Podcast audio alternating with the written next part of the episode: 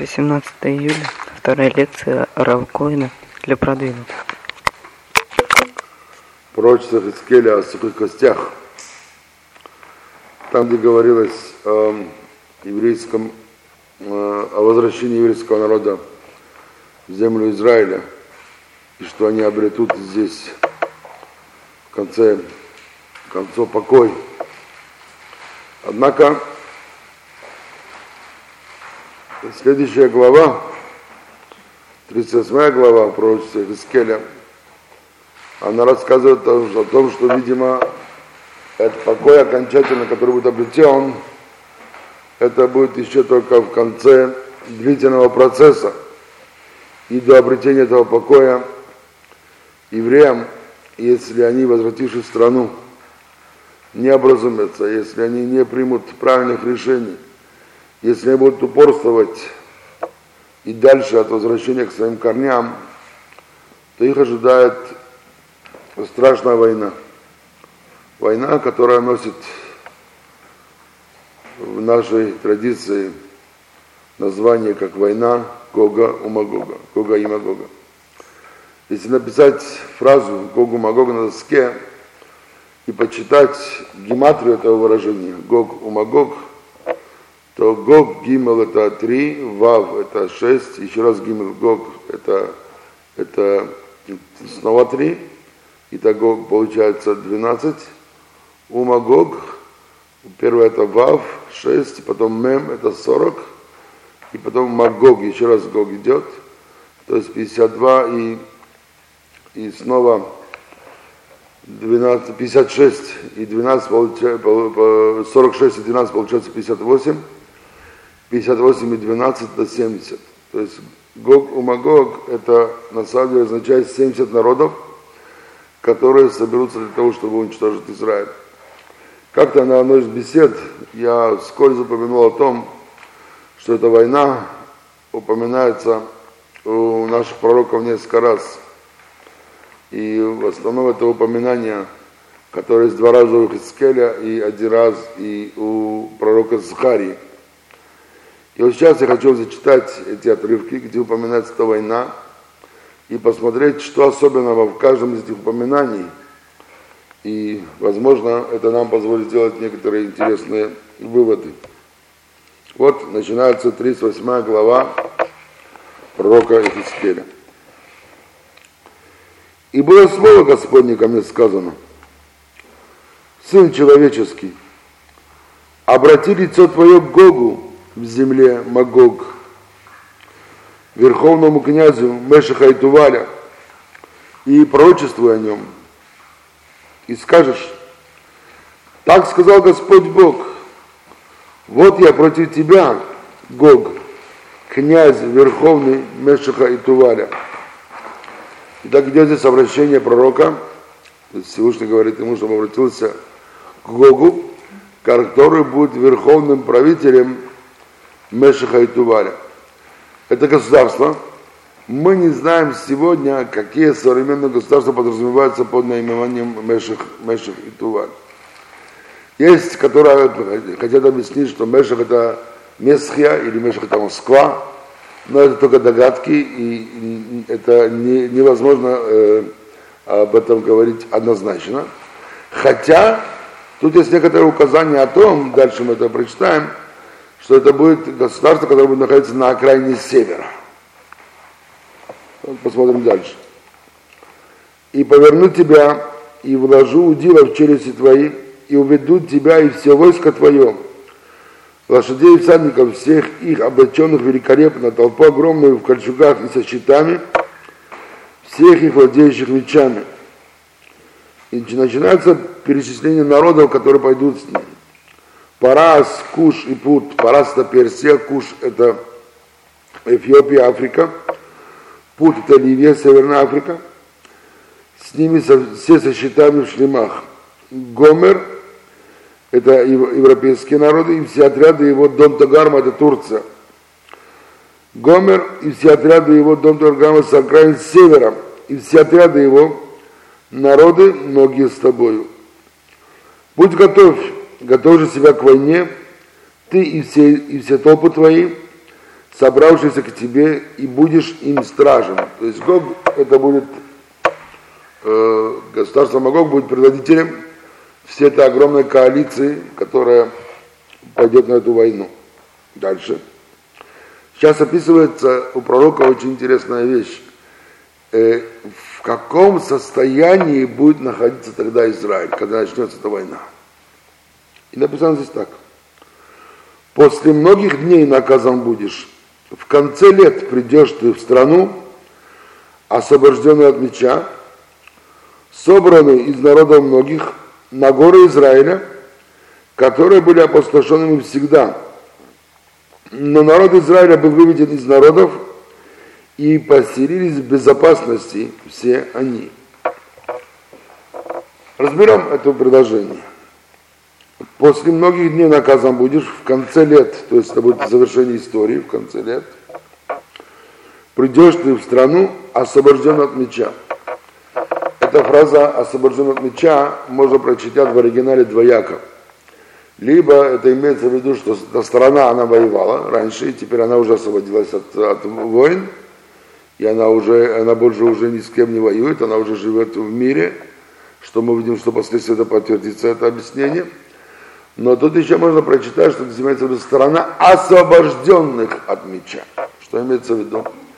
Известно, что государство Израиль было в основном построено выходцами из Европы, которые спаслись от ужасов Второй мировой войны.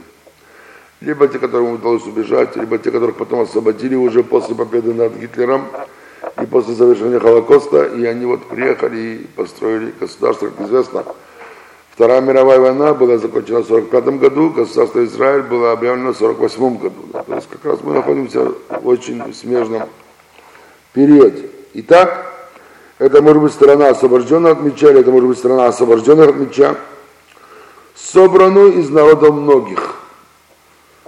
Э, сегодня можно сказать, что в Израиль приезжают люди с 70 разных языков, из самых разных стран, вы там можете увидеть людей, из Америки, из Франции, из Англии, из Польши, из России, из Украины, из Беларуси, из Узбекистана, из Грузии, из Таджикистана, из Армении, откуда, из Эфиопии, из Индии, из Австралии, ну, почти из Аргентины, Южная Америка, Северная Америка, откуда хотите, везде со всего мира собираются туда люди. Собраны из народа многих на горы Израиля, которые были опустошенными всегда. То есть это говорится о том, что до того горы Израиля были опустошены, мы уже изучали пророчество о том, что когда еврейский народ не будет находиться в своей стране, то земля Израиля будет пустовать, и до когда начнется возвращение еврейского народа в землю Израиля, то земля Израиля начнет процветать.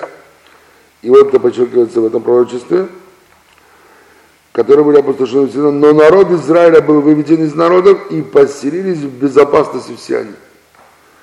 То есть это будет стадия, видимо, когда уже закончится противоборство с арабами. Очень возможно, что с ними будет заключено какое-то соглашение, какое-то перемирие.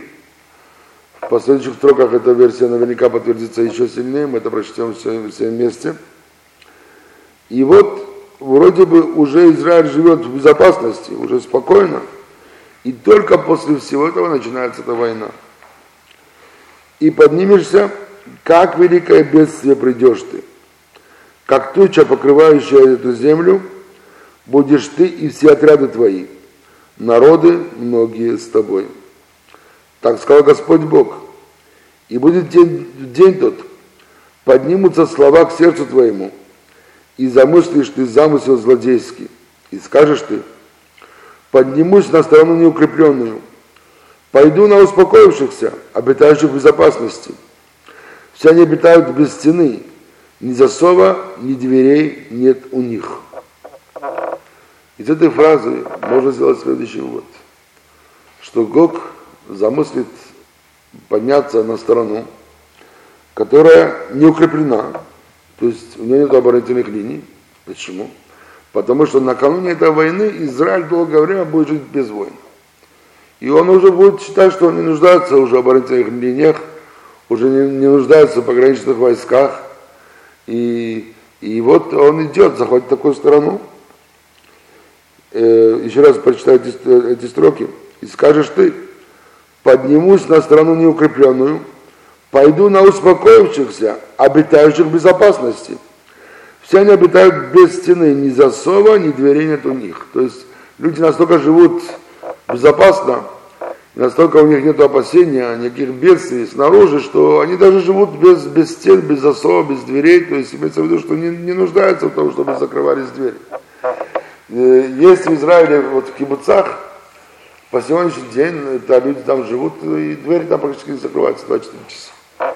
Потому что там нет э, вор, э, воров, в городах они есть, там нет грабежей, там нет преступлений, там люди живут небольшими коммунами, несколько сот человек – одной дружной большой семьей. И, в принципе, там таких преступлений, которые считаются, встречаются в городах, нет. Говорится о том, что не только в отдельных поселениях будет так, а то, что во всем Израиле будет такое положение. То есть, видимо, это еще не та ситуация, в которой сегодня мы живем в Израиле. Сегодня у нас, нет такого положения. Сегодня э, Израиль находится в большой э, опасности с точки зрения интифады и все отношения и, и и арабо-израильской. А почему здесь, э, как это здесь, скажешь ты? Скажешь, что имеется в виду, что будет твой замысел, это будет твои мысли. То есть вот здесь идет обращение к Гогу. Гог, который является правителем страны Магог, который начнет это, это, это войско. И здесь обращение идет, что пророк, Бог говорит пророку, что вот эти мысли, которые побудят Гога пойти на войну что вот я иду на страну неукрепленную, они живут без засова, без дверей, они обитают в безопасности.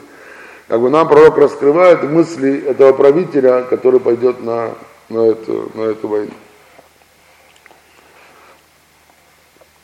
Теперь да, стоит вопрос, так, а что же ему нужно будет? Если эта страна ни с кем не воюет, если у него нет врагов, он живет в безопасности, никому не мешать, то зачем будет воевать? Какое будет оправдание? Что, он, что ему надо будет здесь искать? И здесь нас ждет интересный сюрприз. Вот что говорит дальше пророк. Чтобы грабить грабежом, добыть добычу, наложить руку твою на развалины, заселенные вновь, и на народ, собранный из народов, обречь их стада и богатства на обитающих на пупе земли. Фраза интересная. То есть получается, что желанием Гога, или, по крайней мере, официальным прикрытием, будет, чтобы ограбить эту страну. А что же такое будет грабить? Как, что же такое представляет собой Израиль, чтобы такая огромная война подняла, чтобы ее грабить? Посмотрите, что здесь говорится. Поднимусь, на, э, вот еще раз читаю эти, эти, э, эти слова. Чтобы грабить грабежом, добыть добычу, наложить руку твою на развалины, заселенные вновь, и на народ, собранный из народов, обрежи стада и богатства на обитающих на пупе земли. Видимо, в этой фразе кроется ключ. Здесь повторяется снова, что народ собран из народов, и он обитает на пупе земли. Комментатор Мальбим, один из э, известных комментаторов Танаха, он объясняет так – что к тому времени Израиль станет одной из экономических держав мира. И поскольку евреи соберутся сюда со всех стран, то у евреев будет постоянно связи с каждым, у каждого из страны своего исхода. И тем самым экономические связи, бизнес, который они сделают со странами исхода, это превратит Израиль в экономическую державу. И вот именно эта держава, это, то, что Израиль будет экономической державой, это будет причиной того, что Гог пойдет на, на эту войну. Сегодня одной из э, э, э, причин тех движений, которые постоянно ратуют на заключение мира с арабами, это не только то, что Израиль будет обитать в безопасности, но и то, что они утверждают, что есть много богатых евреев во всем мире, которые готовы вложить огромные средства в израильскую экономику, только при условии, что они будут иметь гарантию безопасности, что они будут знать, что они вложат деньги. И, и предприятия, которые построят, не будут разрушены в войнах и не будут облагаться большими налогами для того, чтобы эти налоги э, употреблять на нужды безопасности. И тогда Израиль может стать именно экономической, экономической державой. Получается интересная вещь, Получается, что если, если мы позволим себе немножко фантазии, чуть-чуть фантазии, потому что есть обычно у людей иногда тенденция подгонять пророчество под свою, под свою эпоху.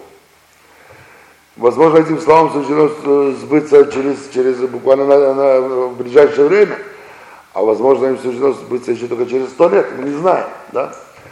Но если, поэтому я говорю, что именно я сейчас даю более немного своей фантазии, потому что, безусловно, то, что я скажу, это никому не обязывает, тем более пророк.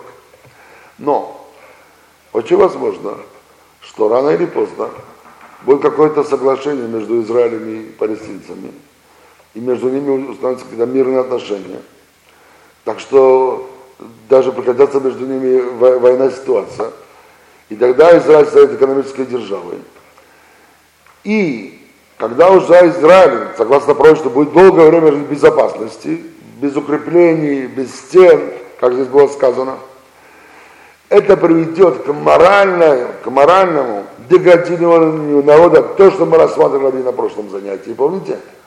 Вся цепочка, Талмуд то, что раскрывалось, что э, сын восстает против отца, и мудрость мудрецов смердеет, и э, дом собрали будет домом разврата. Помните, там моральный полный развал. Получается интересная вещь. Сегодня, вот если судить о положении в Израиле, то получается странное, странное противоречие, что именно то, что поддерживается там военная ситуация, она как-то еще подбатривает людей сохранять какие-то свои достоинства, искать корни, искать путь к Торе, искать Бога. Я много раз это делаю это суждение в Израиле. С людьми, которые живут там и знают это все изнутри. Я им говорил так, вот представьте себе, допустим, вот завтра мы заключаем мир с арабами.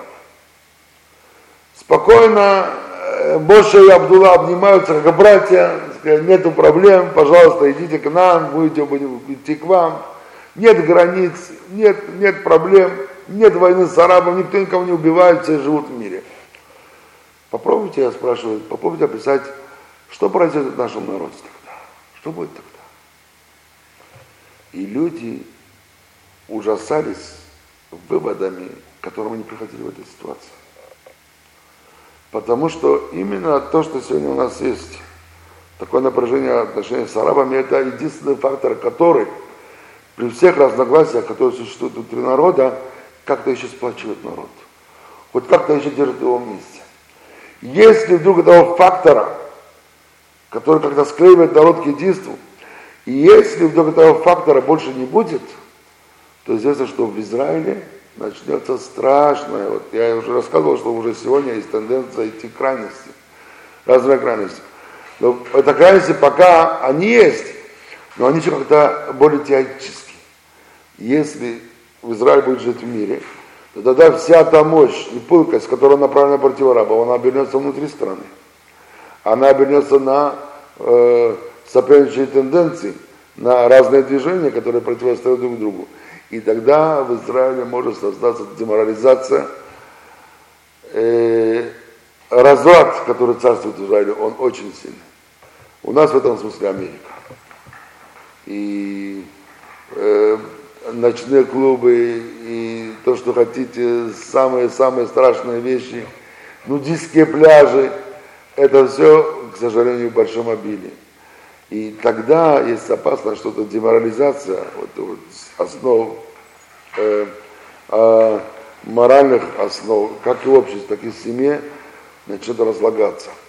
То есть получается, что очень возможно, что именно приход к миру, он приведет к внутреннему разложению народа. Точно так же, как некогда, именно единство, которое было на Вавилонской башне, помните, мы рассказывали о Вавилонской башне, да? оно привело к деморализации. Потому что ради единства позволяли себе делать все, что угодно. И сегодня Израиль находится в этой опасности. Потому что если мы заключен мир с арабами, то, то внутреннее разложение оно может принять катастрофические размеры. Очень возможно, что именно это то, что здесь описывается, это то, что здесь имеется в виду. И тогда понятно, почему тогда Всевышний доказывает свой народ, когда он приводит эту войну. Да, вот тогда начинается вот эта вот грандиозная война. Вот так, видимо, можно смотреть. Хотя снова это предположение, и оно ни, никого не обязывает. И вот дальше э, сказано, по всему пророчеству, Сын человеческое, скажешь Богу, так сказал Господь Бог, воистину – тот день, когда народ мой Израиль будет обитать безопасно, ты узнаешь. И придешь ты с места своего, с окраины севера, обратите внимание, где, подчеркивается, с какого места ты придешь, с окраины севера ты придешь. Ты и народы многие с тобой, всадники на конях все они, толпа огромная и войско великое, и поднимешься на народ мой Израиль, как туча, чтобы покрыть эту землю. В конце дней будет это, и приведу я тебя на землю мою, чтобы знали меня народы, тогда освящусь я через тебя пред глазами их Бог. И так сказал Господь Бог, разве ты не тот, о котором говорил я во дни прежние через слуг моих, пророков Израиля, пророчествовавших в дни те, годы, что приведу я тебя на них, из этой фразы обращение Богу в такой форме. Разве ты не тот, о котором я говорил в дни прежние?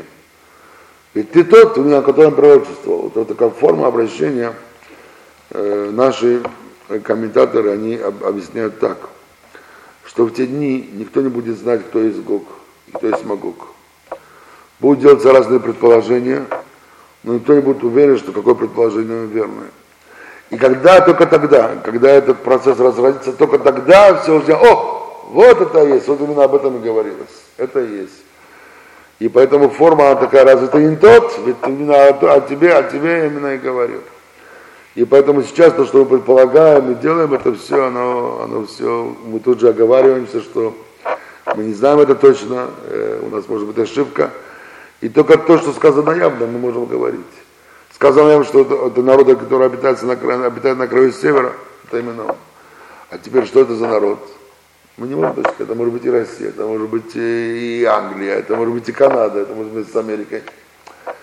Э, мы не знаем этого, мы только знаем одно – что должен быть э, народ по имени Магог, а Магог был потомком Ефета. Ефета. Ефет. Шем Хам Ефет, Рисана Ноха, правильно, да? Он был потомком Ефета. И потом Ефет это европейцы. То есть мы знаем, что Магог это какое-то европейское государство. Какое именно мы не можем сказать. Когда мы говорим, что это может быть Канада и Америка, поскольку канадцы и американцы тоже европейцы, только это может быть это из этих государств тоже. И должны быть потомками тоже потомками европейцев. Это то, что нам известно. А какое именно государство, это мы не знаем, это для нас секрет. А там не предусматривается, если народ будет себя вести хорошо, то этого не будет. Еще раз? Там не предусматривается, если народ будет себя вести хорошо, то Конечно, это уже говорилось в Торе. Уже в Торе говорилось, что если ты будешь себя вести как надо, то все будут тебя носить на руках, и, ты будешь э, избран народом, и, и все враги твои падут. То есть, Тора уже сказал это, пророк уже в этом, в этом вопросе ничего, нечего добавить. это пророк, мы читаем пророк Ирскеля, 38 глава. Конечно, то есть э, э, мы же говорим, что весь этот, весь этот процесс, который описывается в этих главах, он условный. В случае, если еврейский народ не образумится, не придет к Торе своей доброй воле. Надо будет тогда его заставить прийти к надо поставить его условия, где он уже не может уйти. Вот тогда процесс Баида и Магога, он разразится. Если еврейский народ придет, образумится сам, тогда этот процесс он будет не нужен.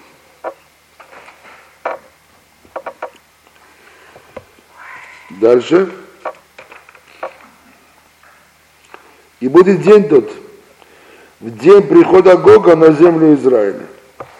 Тот же самый день, когда он начнет эту войну и придет на землю Израиля, то есть еще не ступит даже, он только подойдет к ней, возгорится гнев мой ярости моей, и в ревности моей в огне негодования моего говорил я, это слово Бога.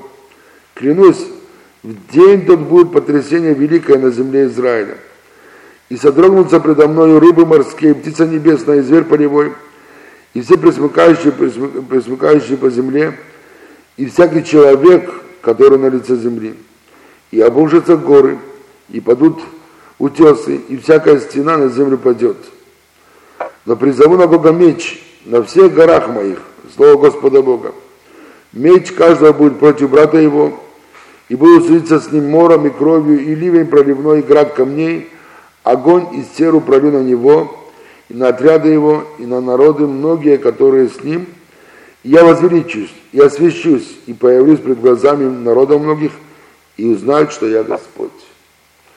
Здесь сказано, что в тот день, когда Бог придет, в этот же день Всевышний изорет на него свою ярость и погубит, как и с неба будет на него наказание. Это будет наказание, которое не необычным процессом, необычным явлением, будет чудесное явление, посредством которых э, он, Гог будет наказан.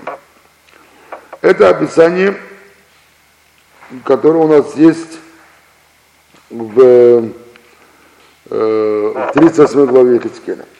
Дальше, в 39 главе, снова описывается та же самая война, но с некоторыми изменениями и с некоторыми добавлениями. Посмотрите. Вот 39 глава, начинается буквально как и предыдущая глава.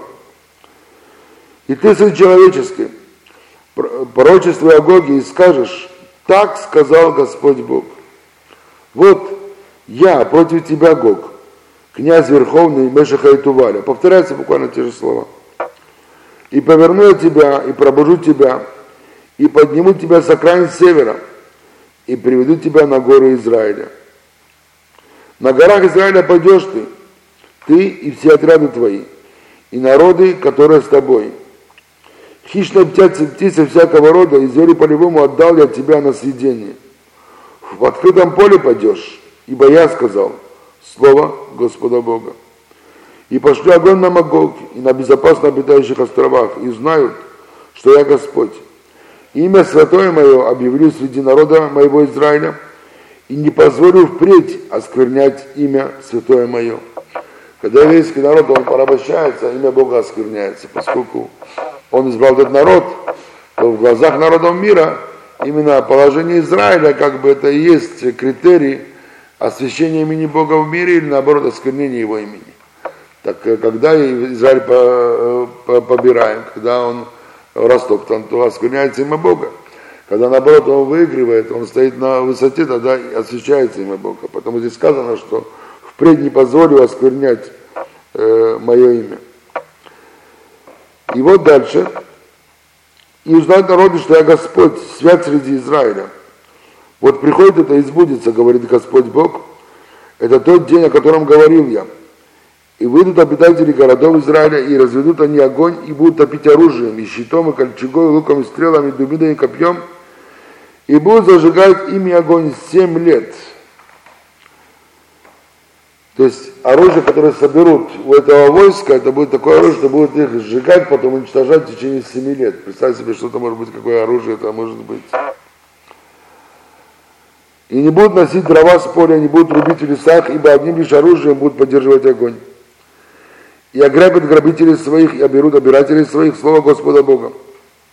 И будет день тот, я дам Гогу место там, могилу в Израиле, долину проходящих на восток к морю.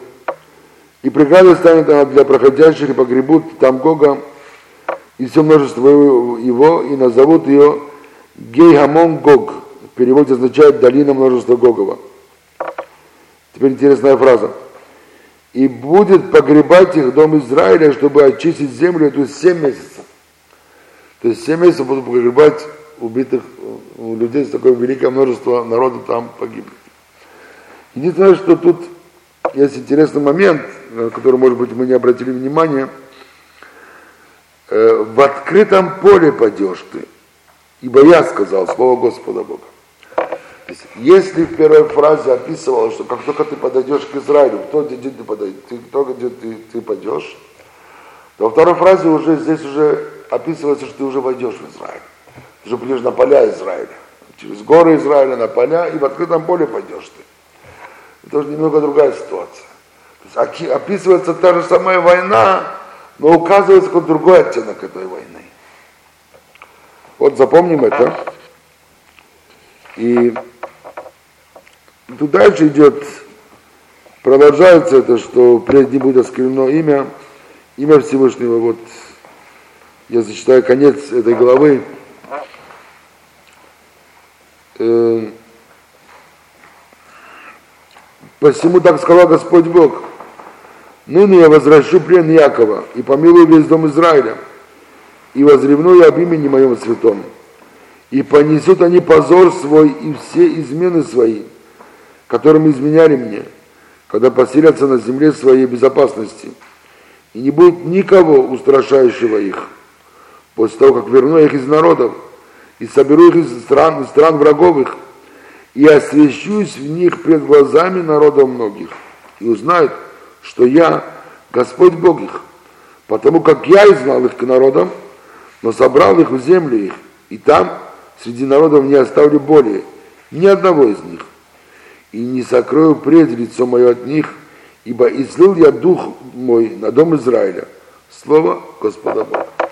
Обещается, что в конце этой войны еврейский народ, он будет уже в таком состоянии, что никогда пред не осквернится имя Бога, и дух свыше не зайдет на еврейский народ, и он будет в совершенно другом состоянии. А. Итак, пока что мы видели здесь два сценария этой войны. У этих двух сценариев есть очень много общего, и в то же время есть какие-то нюансы, которые особенно специфические, специфичны для каждого из сценариев. Третий сценарий этой войны приводится у пророка Захария в 14 главе. Это самый острый сценарий, я бы сказал. И давайте посмотрим почему.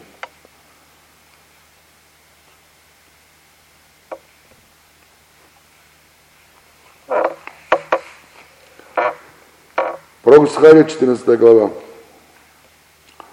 Вот день приходит для Господа, и разделена будет добыча твоя, добыча твоя в свет твоей. То есть тебя поработят и разделят добычу прямо когда ты будешь там на месте. И соберу все народы на войну против Иерушалая. Смотрите, какая фраза, да? Тоже описание той же войны, как у Гога и Магога, он собирал народы. То же самое здесь, уже так сказать, глобально, все народы, нет, нет исключений. И захвачен будет город, и разграблены будут дома, и обесчещены женщины, и уйдет половина города в изгнание, а остаток народа не будет истреблен в городе. Если мы уже говорим о чем? Уже говорим о том, что не только э, э, э, эти полчища подойдут к горам Израиля, не только войдут в Израиль, не только на полях Израиля, уже за, захватят всю страну. И город Иерушалаем тоже захватят его. И часть народа истреблены, и часть порабощены, часть увезены в изгнание. То есть идет уже совершенно другая картина этой войны, идет третий сценарий. И вот тогда и выйдет Господь и сразится с народами теми, как э, в день, когда сражался он, в день битвы, то есть как он сражался во время исхода из Египта, и тогда он, и тогда он э, сразится с этими, и с этими народами. Здесь записывается дальше землетрясение, которое будет в Иерусалиме, очень тяжелое землетрясение, и о том, как Москвичная гора будет разверзана, и оттуда выйдут подводные и подземные источники. И дальше говорится так – и будет Господь царем на всей земле. В день будет Господь один для всех, имя Его одно. И будет обитать в нем, и разрушения не будет больше. И будет жить Иерушалайм в безопасности. Больше уже Иерушалайм не будет разрушен, будет жить дальше без, без, безопасности. И тут приводится то поражение – которым будут поражены войска Гога.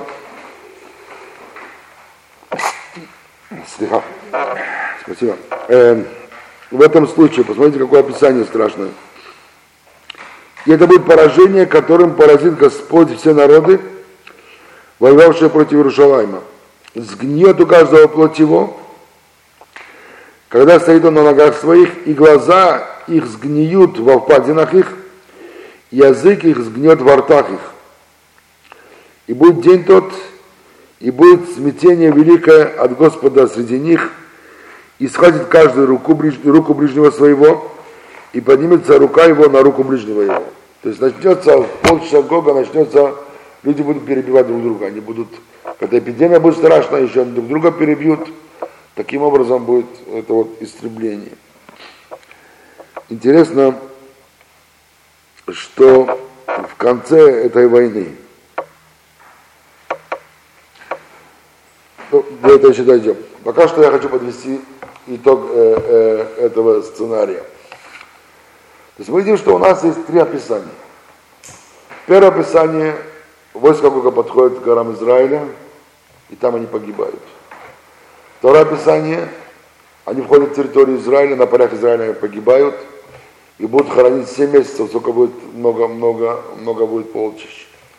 Третье описание, они входят в Израиль, покоряют весь Израиль, покоряют Иерушалаем, часть жителей истребляют, часть жителей уводят в плен, и только после этого Всевышний сражается с ними. И сейчас землетрясение, да, сейчас землетрясение будет здесь тяжелое. И только после этого Всевышний сражается, уничтожает эти полчища. Как это может быть у одной и той же войны три разных предсказания? Наши мудрецы объясняют это следующим образом. Что на самом деле в этих трех предсказаниях дается три сценария, потому что на протяжении, как и до той войны, до начала этой войны, еврейский народ мог ее, в принципе, предотвратить и не допустить ее начала вообще. Если бы он образумился, то также на каждом этапе этой войны эта война может быть приостановлена.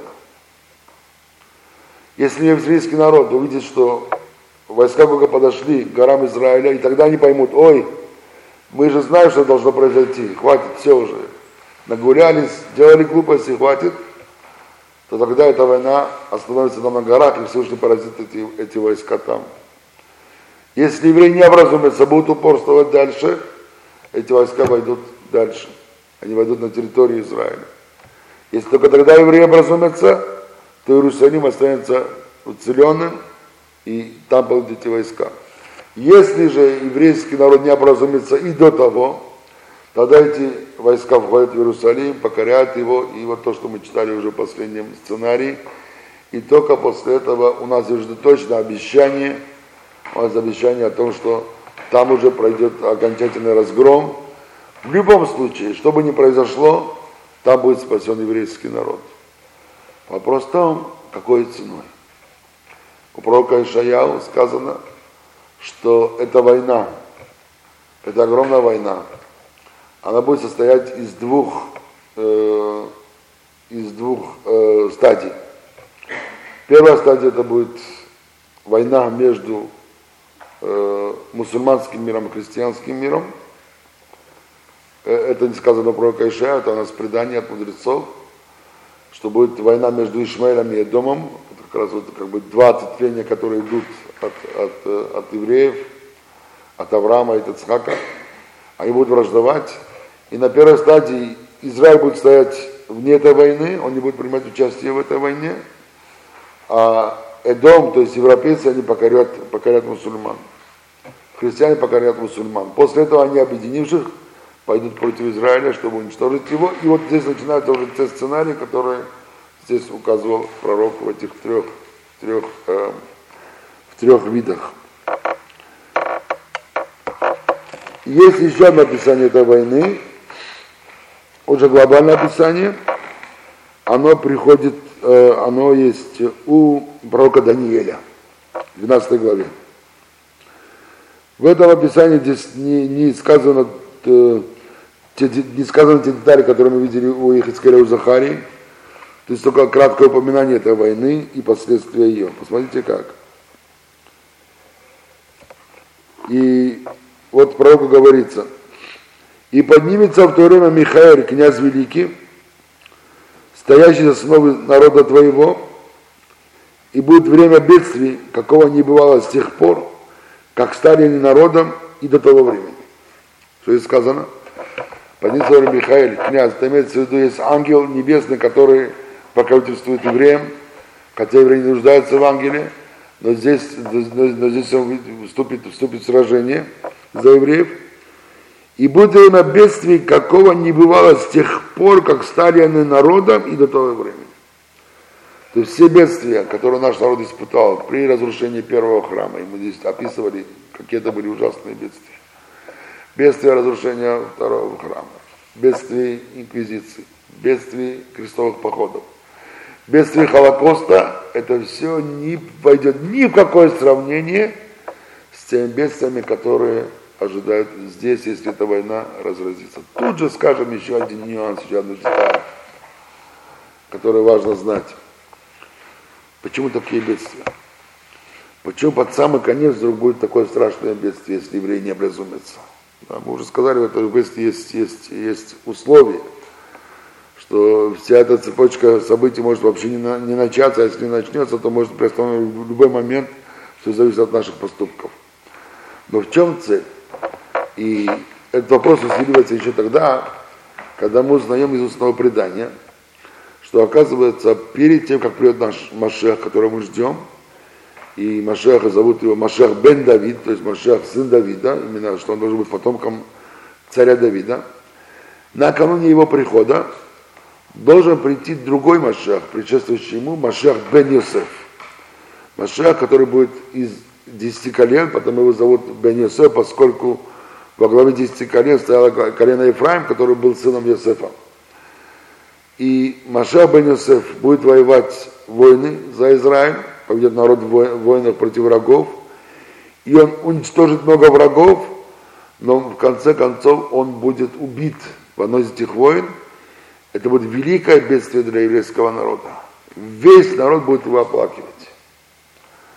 И вот спрашивается, почему Всевышний убивает Машаха бен Он будет большим праведником, будет большим э, авторитетом в народе. И народ уже будет думать, что вот есть Машах пришел, он же одаривает наших врагов, и на каком-то этапе вдруг он умирает. Да? И это обращается в великое бедствие. Почему? Сказано так, что у всех этих бедствий плюс у смерти Машаха бен есть одна цель – очистить еврейский народ, как очищают в гарнире серебро. То есть, что будут люди, будут евреи, которые не выдержат эти испытания и подумают, что если уже это Машех умер, так э, все уже, уже никакого избавления не будет. Хотя это будет Машех бен Йосеф, должен прийти Машех бен Давид, который не умрет никогда, он будет, поведет до конечной цели, приведет народ. Но сам факт, что народ думает, что вот есть Машех, и он умрет, это приведет к большому очищению. То есть много евреев не выдержат такого испытания, и они оставят веру. А конечное избавление удостоится только те, которые, пройдя через все эти испытания, сохранят веру. Я сам, когда рассказываю об этом, мне очень тяжело об этом говорить. И, потому что вещи, которые описываются здесь, они, ну, они превосходят все наше воображение. И мне сам просто есть боязнь, что я говорю какие-то события, которые мне тоже тяжело их реально себе представить. Но есть только одна вещь, которая меня все-таки дает силу об этом говорить. Это то, что я знаю. Когда эти события наступят, и мы не знаем, когда они произойдут, сегодня, завтра, через год, через два, через сто, мы не знаем. Только знаем, что должно произойти до завершения 6 тысяч лет истории. И это должно произойти в течение ближайших 2004, ближайших 246 лет. Это то, что мы знаем точно. А когда именно мы, мы, мы не знаем. И когда эти события разразятся, то паника, которым охватит, будут охвачены евреи во всем мире, будет ужасная. Будет страшная паника. Люди просто будут э, в отчаянии, люди бросят все. И единственная надежда на тех, которые знают наперед, что на самом деле это все не случайные события. Эти события, они запланированы, они предсказаны, и то, что сегодня нам кажется чем-то непонятным и отдаленным, тогда это будет уже реальным событием, это все от, а, обратиться в нашей реальной жизни.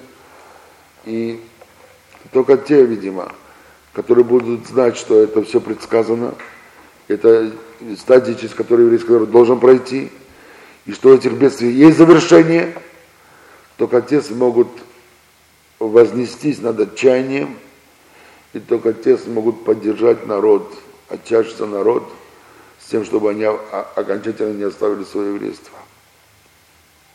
Может быть, кому-то из нас суждено быть среди этих людей.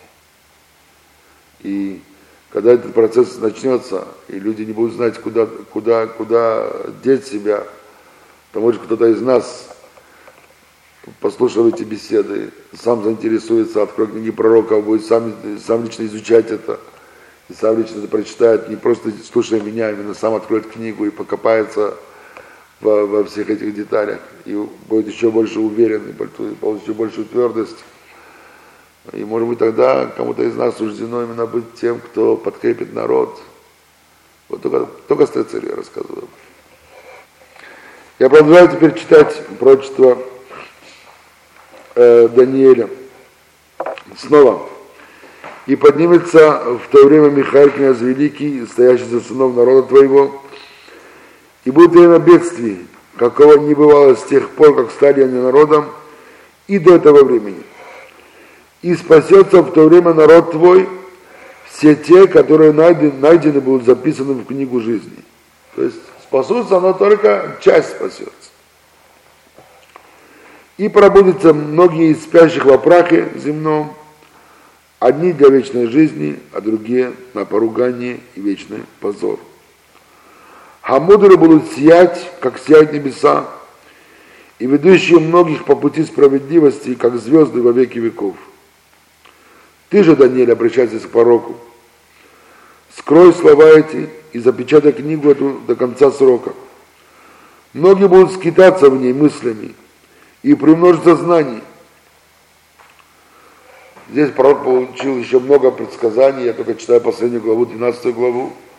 На самом деле, еще целый ряд предсказаний, именно вся история человечества, все четыре изгнания, которые наш народ проходит, они все предсказаны вот здесь у пророка Хискеля, буквально с наименованиями, за Вавилон, Персия, Греция и Рим, и как это будет осуществляться, и много деталей здесь. Вот в конце уже всего он получает вот это вот предсказание о завершении всего этого процесса.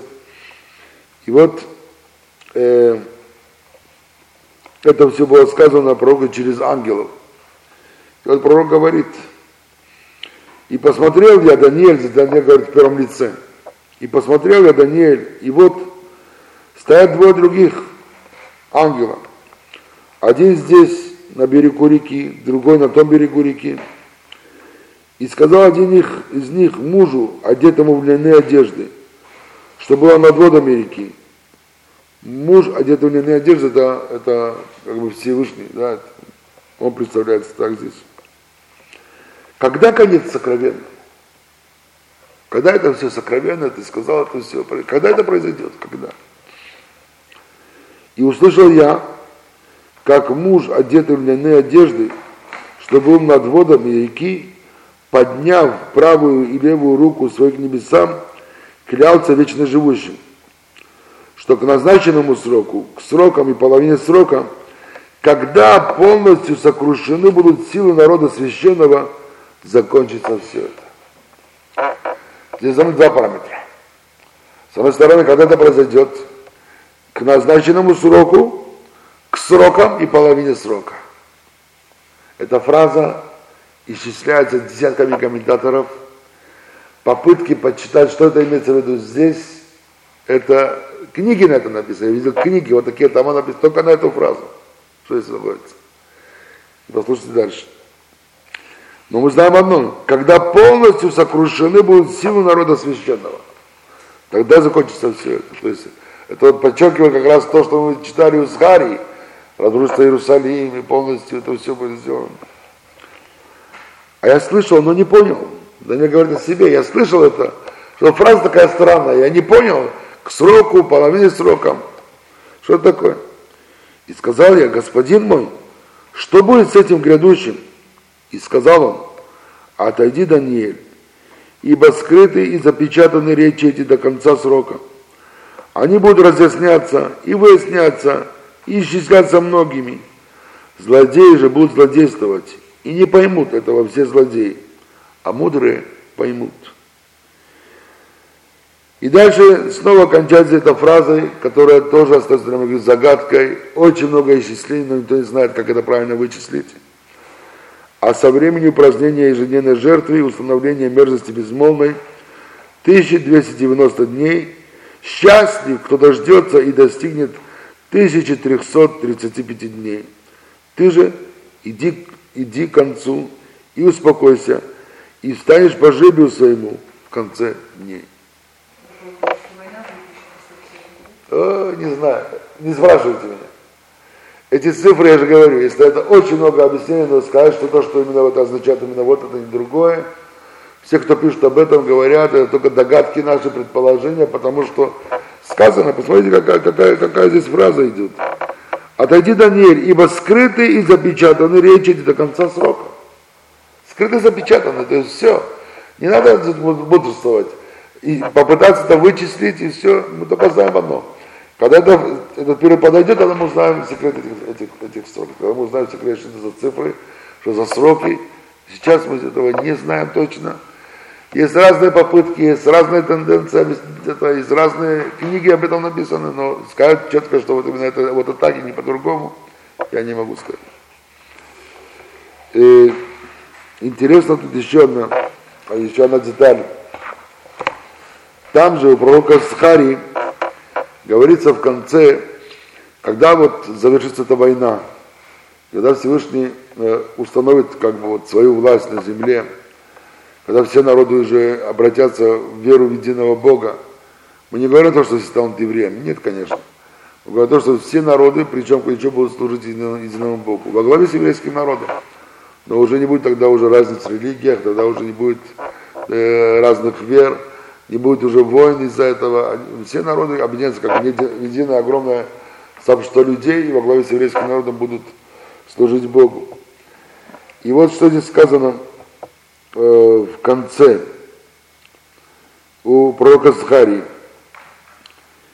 И будет каждый оставшийся из всех народов, приходивших на Иерусалим подниматься из года в год – чтобы поклониться царю, Господу Целаот и праздновать праздник Суккот.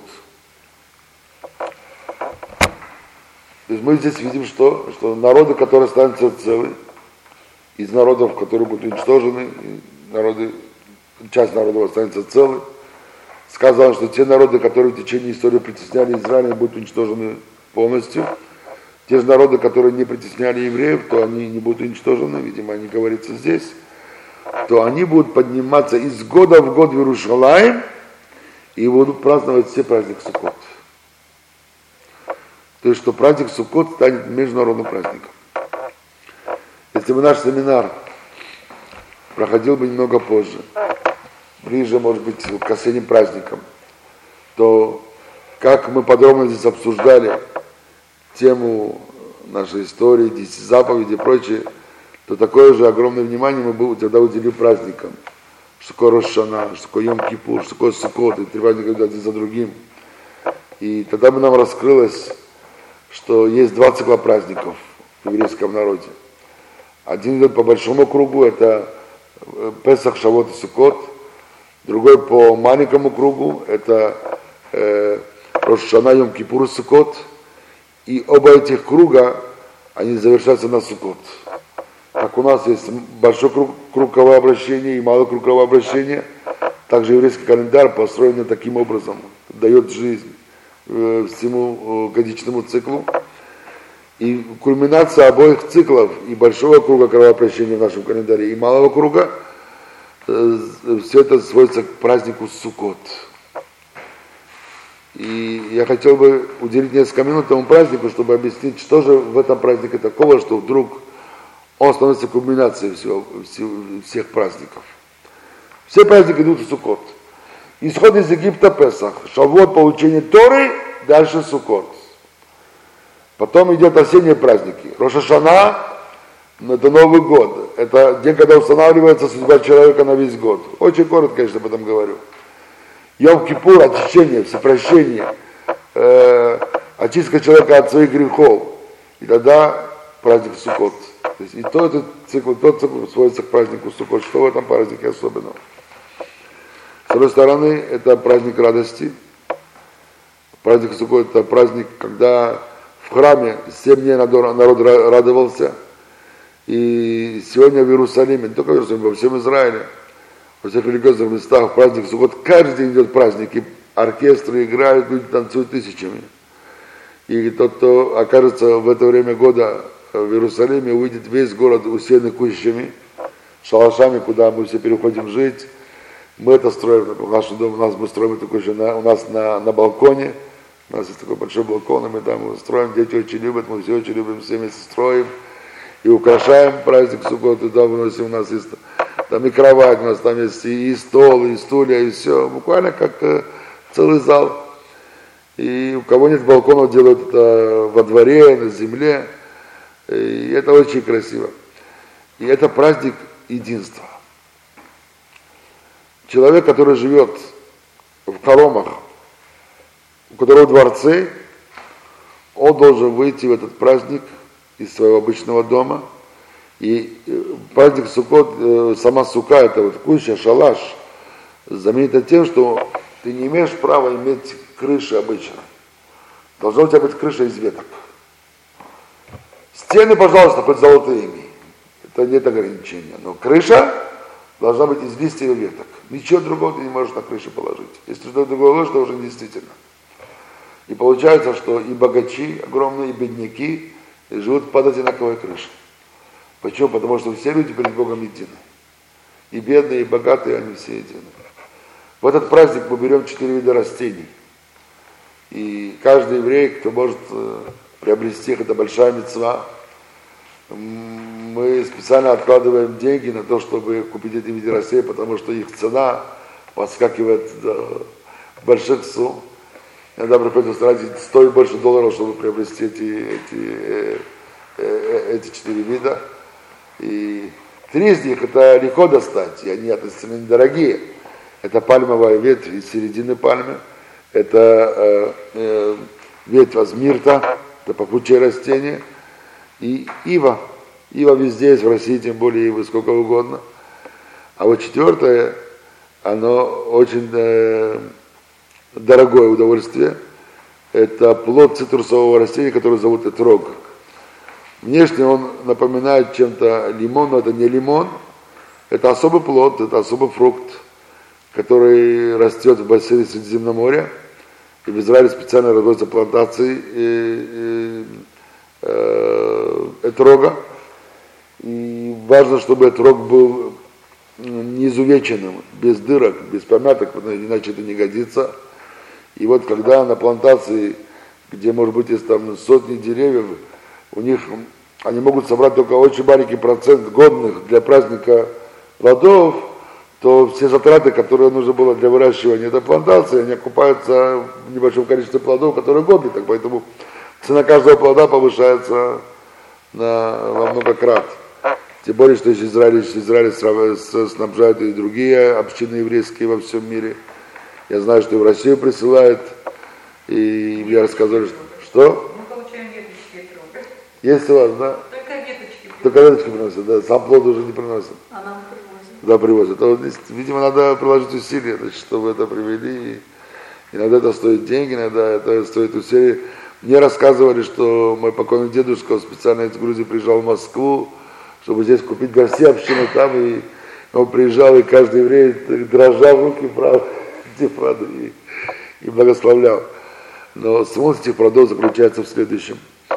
Если анализируешь эти плоды, что это, почему именно эти плоды, почему не другие, какой секрет в них содержится, то оказывается, что э, эти плоды, они символизируют четыре части еврейского народа. Э, евреи делятся на категории по знаниям и поступкам. Есть знания у человека, есть поступки у человека. Есть люди, у которых и знания, и поступки, они достойны. Есть люди, наоборот, у которого нет ни знаний, ни поступков хороших. А есть люди, у которых есть знания, но нет поступков, и есть люди, у которых есть поступки, но нет знаний. И вот четыре этих растения символизируют каждый эту группу людей. Вкратце, я сейчас опишу очень коротко. У Э, они, э, символика идет через вкус и через запах. Запах это внешнее проявление, то, что снаружи. И поэтому это, это параллельно нашим поступкам, то, что снаружи видим человек, вот его поступки снаружи мы судим их. Вкус это уже внутреннее качество, это знание человека, это внутренний мир. Это рог, только он представляется в виде плода, все остальные представляются в виде ветвей. Почему? Потому что этот рог символизирует совершенного человека. Он, он и э, имеет и вкус приятный, и запах приятный. Причем это это уникальное дерево. Это единственные плоды на земном шаре, которые э, могут уже созревший оставаться неиспорченным на дереве 3-4 года. Обычно другие плоды, когда они созревают, если их не собрать, то они портятся. Гниют на дереве, правильно? А трех нет. Потому что снова идет символика человека, который достигает совершенства и так остается вечным. Да? То есть, когда он остается долго на этом дереве, это символика праведника, который будет жить вечно. И этот рог символизирует праведного человека, совершенного человека. Пальмовая ветвь, они уже представлены в виде, в виде ветвей, уже не в виде плодов, только плоды совершенства. Ветви это промежуточное состояние. Пальмовая ветвь, если взять финик, плод от финика, то он вкусный, финик вкусный плод, но нет никакого запаха. Когда-нибудь вы увидите финик, попробуйте понюхать его, никакого запаха не будет. Такой пресс, ничего особенного. То есть э, финик это символика людей, у которых есть вкус, знания, но нет хороших поступков. Мирт это вкусный мирт, они то из них есть благовоние. У плодов, у мирта есть запах, нету, нету вкуса. Кушаешь, никакого вкуса нет. Они символизируют людей, у которых есть хорошие поступки, но нет знаний. Есть такие люди которые сами по себе хорошие люди, добрые люди, прекрасные люди. Но хотя они знания, то, знаниями Тора они не обладают. Четвертая категория это ива. У ивы нет ни вкуса, ни запаха. Причем обычно ива растет у воды. И это символика того, что человек для того, чтобы он, не имея вкуса и запаха, приобрел вкус и запах, он должен быть у воды, а вода это символика Торы, он должен быть у Торы. В чем исполняется заповедь? Мы должны взять все эти четыре вида растений и объединить вместе. И вот таким образом вот обращаемся к четырем сторонам света, что это символика четырех э, разновидностей евреев, и чтобы евреи, живущие на четырех сторонах света, они все были едины. И сюда входят и евреи, как знающие Тору, и большие праведники, так же самые не знающие ни Тору, ничего не соблюдающие, все входят сюда и не имеешь ни знаний, ни поступков, лишь промежуточное состояние, сознанием без поступков и с поступками без знаний. И вот праздник, праздник Суккот, его суть это, это единство еврейского народа. Как с точки зрения их э, мира, поступков и знаний, так с точки зрения экономического положения.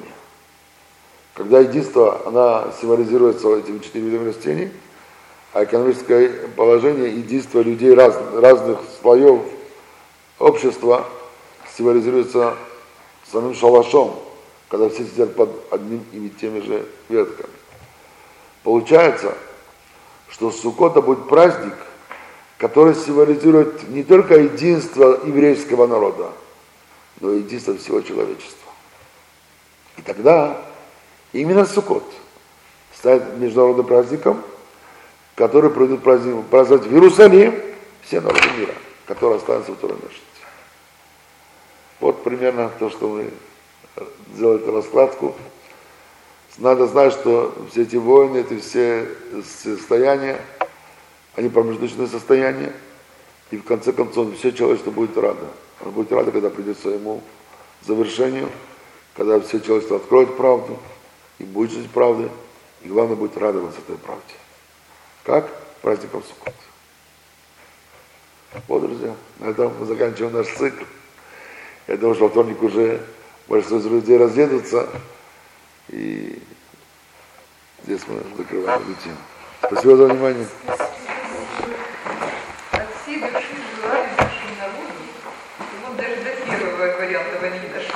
uh,